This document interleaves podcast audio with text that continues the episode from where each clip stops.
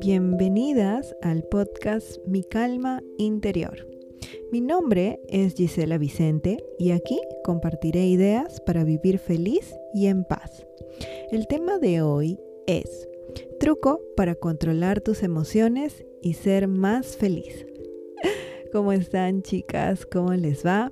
Espero que estén súper, súper bien. Una vez más me comunico con ustedes para compartir algunas noticias sobre psicología y bienestar emocional. El día de hoy tenemos tres noticias. La primera noticia es 8 alimentos básicos para seguir la dieta de la felicidad. En los movimientos como Mood Food o libros como La Dieta de la Felicidad recuerdan que para un funcionamiento óptimo a escala cognitiva y emocional, el cerebro debe recibir los nutrientes que necesita. Esta es una lista básica de alimentos que calzan con el buen humor.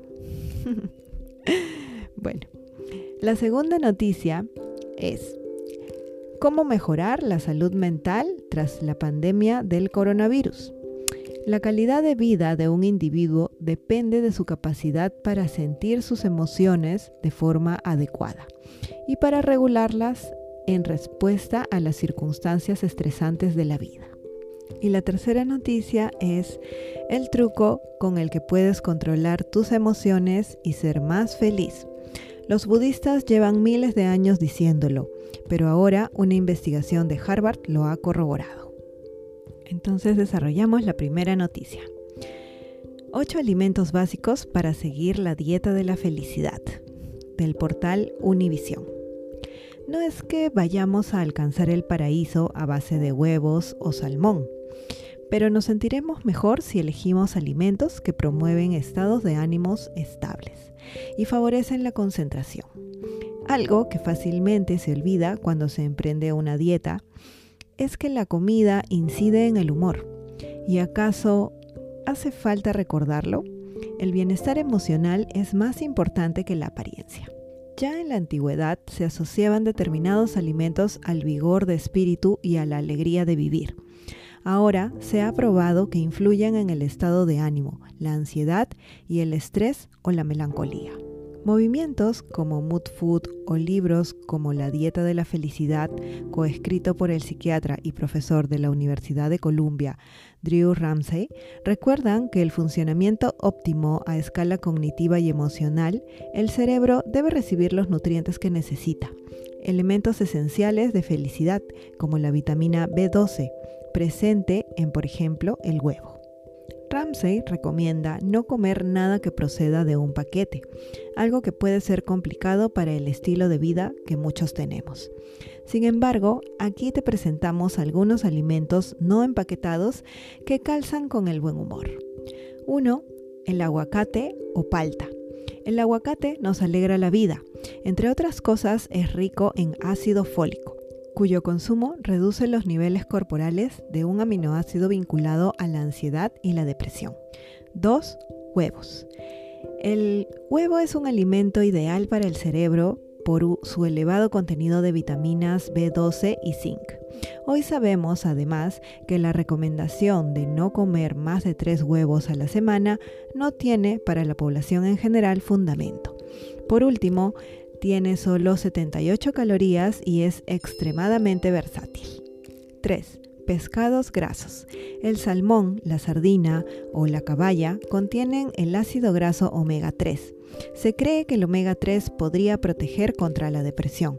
Expertos como Almodóvar recomiendan consumirlos dos o tres veces por semana. 4. Nueces. Se trata de un alimento rico en selenio, un mineral que protege la membrana de las neuronas y podría proteger contra la depresión moderada. Los frutos secos en general son un excelente complemento para las ensaladas o para tomar un puñadito pequeño ya que son muy calóricos entre horas.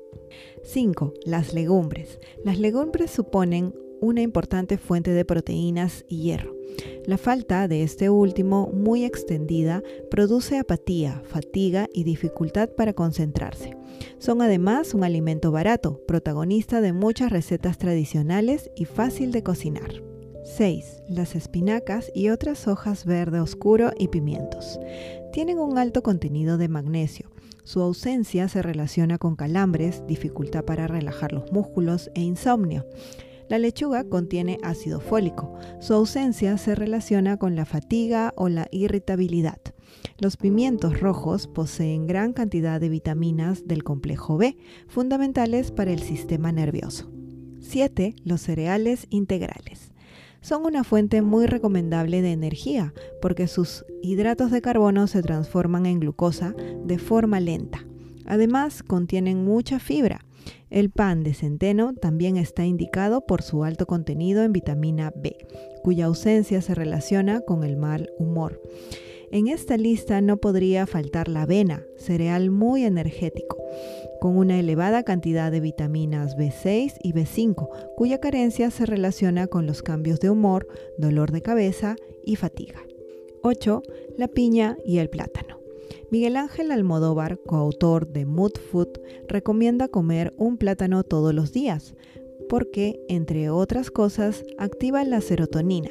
Además, tiene un alto contenido de potasio, que equilibra el exceso de sodio que nos aportan productos manufacturados y enlatados que consumimos habitualmente. Almodóvar también recomienda el consumo frecuente de la piña. Es un antiinflamatorio, lo cual tiene que ver con muchísimos procesos que producen mal humor e irritabilidad. Además, es la mejor forma de digerir las proteínas animales, señala. La segunda noticia es cómo mejorar la salud mental tras la pandemia del coronavirus, del portal El País de España.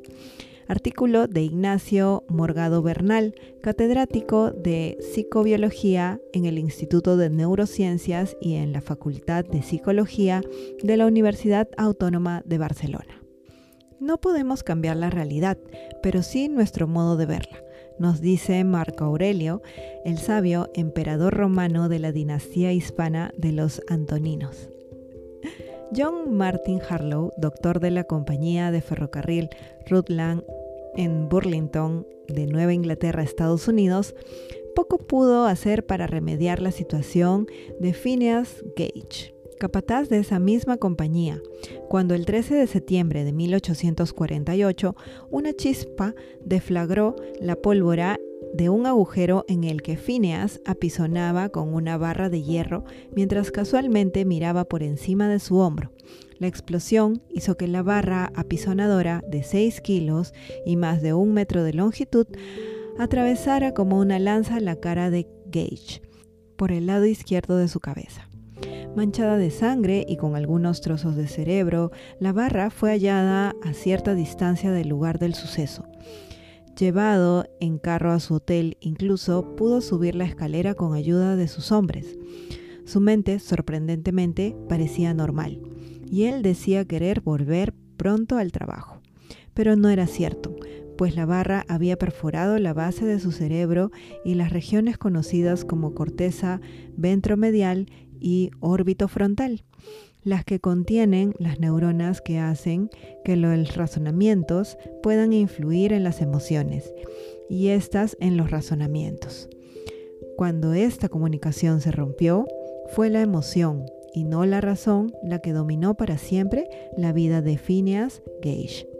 La revista Nature Neuroscience primera en el mundo en su especialidad en el editorial de un número especial dedicado a las emociones en septiembre del 2007, hizo la mejor lectura de la capacidad que Gage perdió tras su accidente. La calidad de vida de un individuo depende de su capacidad para sentir sus emociones de forma adecuada y para regularlas en respuesta a las circunstancias estresantes de la vida. Esta historia viene a cuento porque la pandemia vírica que padecemos ha deteriorado no solo la salud somática, sino también la mental de los ciudadanos. Y ahora son muchos quienes acertadamente reclaman, además de vacunas, una atención especial para esa deteriorada salud.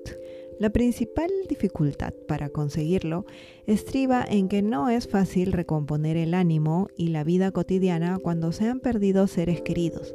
Se ha enfermado, se ha perdido el trabajo, han disminuido o se han deteriorado las relaciones sociales y se han añorado abrazos familiares y amigos. El dolor y el miedo han sido y son una constante en la vida de mucha gente. Según estadísticas recientes, en nuestro país solo disponemos de unos 6 psicólogos por cada 100.000 habitantes para incrementar esa necesaria atención, pero su trabajo, si está bien orientado, puede ser muy importante para conseguir recomponernos en el tiempo que vivimos. La pregunta es, ¿cómo orientarlo? Cage perdió la capacidad de influir en sus sentimientos utilizando la razón, el arma más poderosa de la que disponemos para mejorar nuestra salud mental. Pero todos podemos utilizar esa capacidad si estamos bien instruidos para hacerlo. Y esa instrucción es una de las armas fundamentales que puedan utilizar los psicólogos para ayudar a la gente que lo está pasando mal.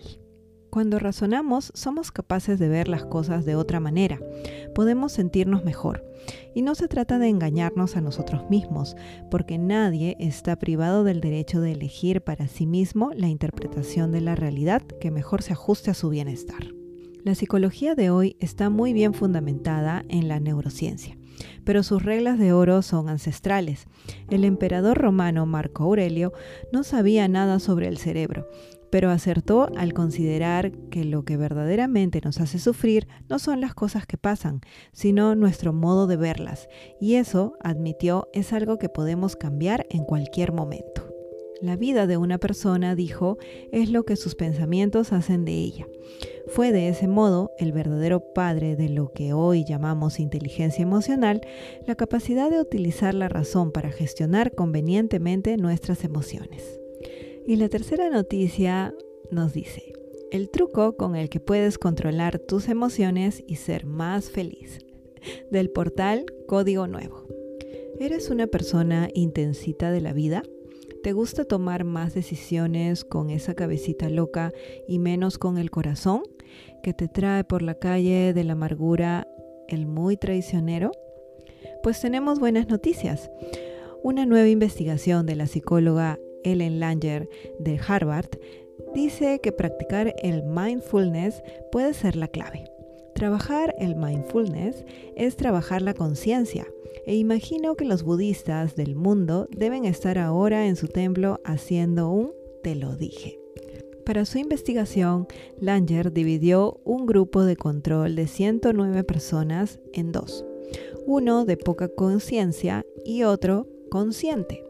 El grupo de conciencia baja tenía que elegir su patrón de puntos favoritos entre dos imágenes. El grupo consciente tenía que buscar las diferencias difíciles de encontrar entre dos imágenes.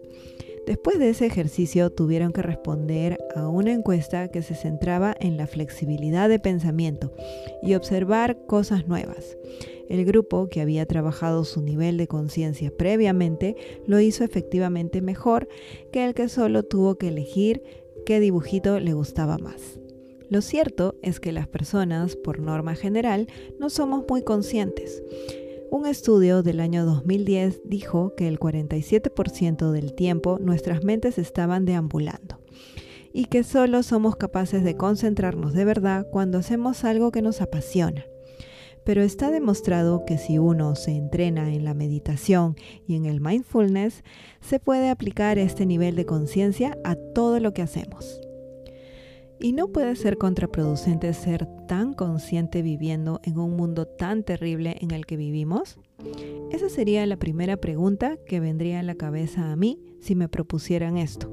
Pero creo que es porque relacionaría conciencia con ser hiperconsciente de todo lo que está sucediendo, las injusticias, las guerras, no con el tipo de conciencia a la que se refiere el mindfulness, el aquí, el ahora y lo que te rodea.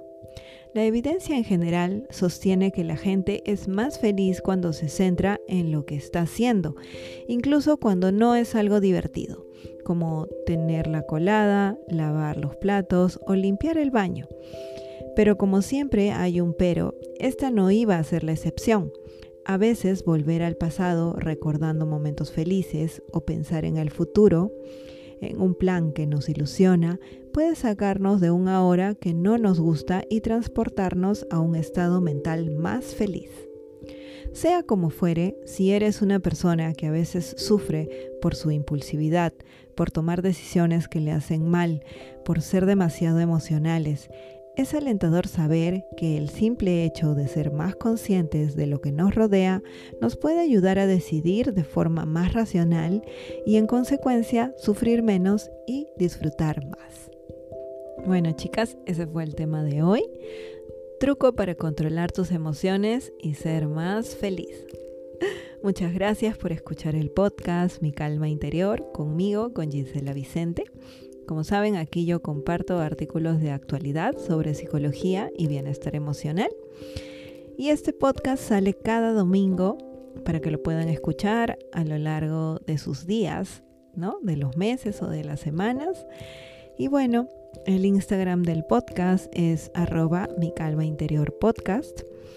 Y espero pues que les haya gustado, que les haya ayudado y que lo puedan aprovechar.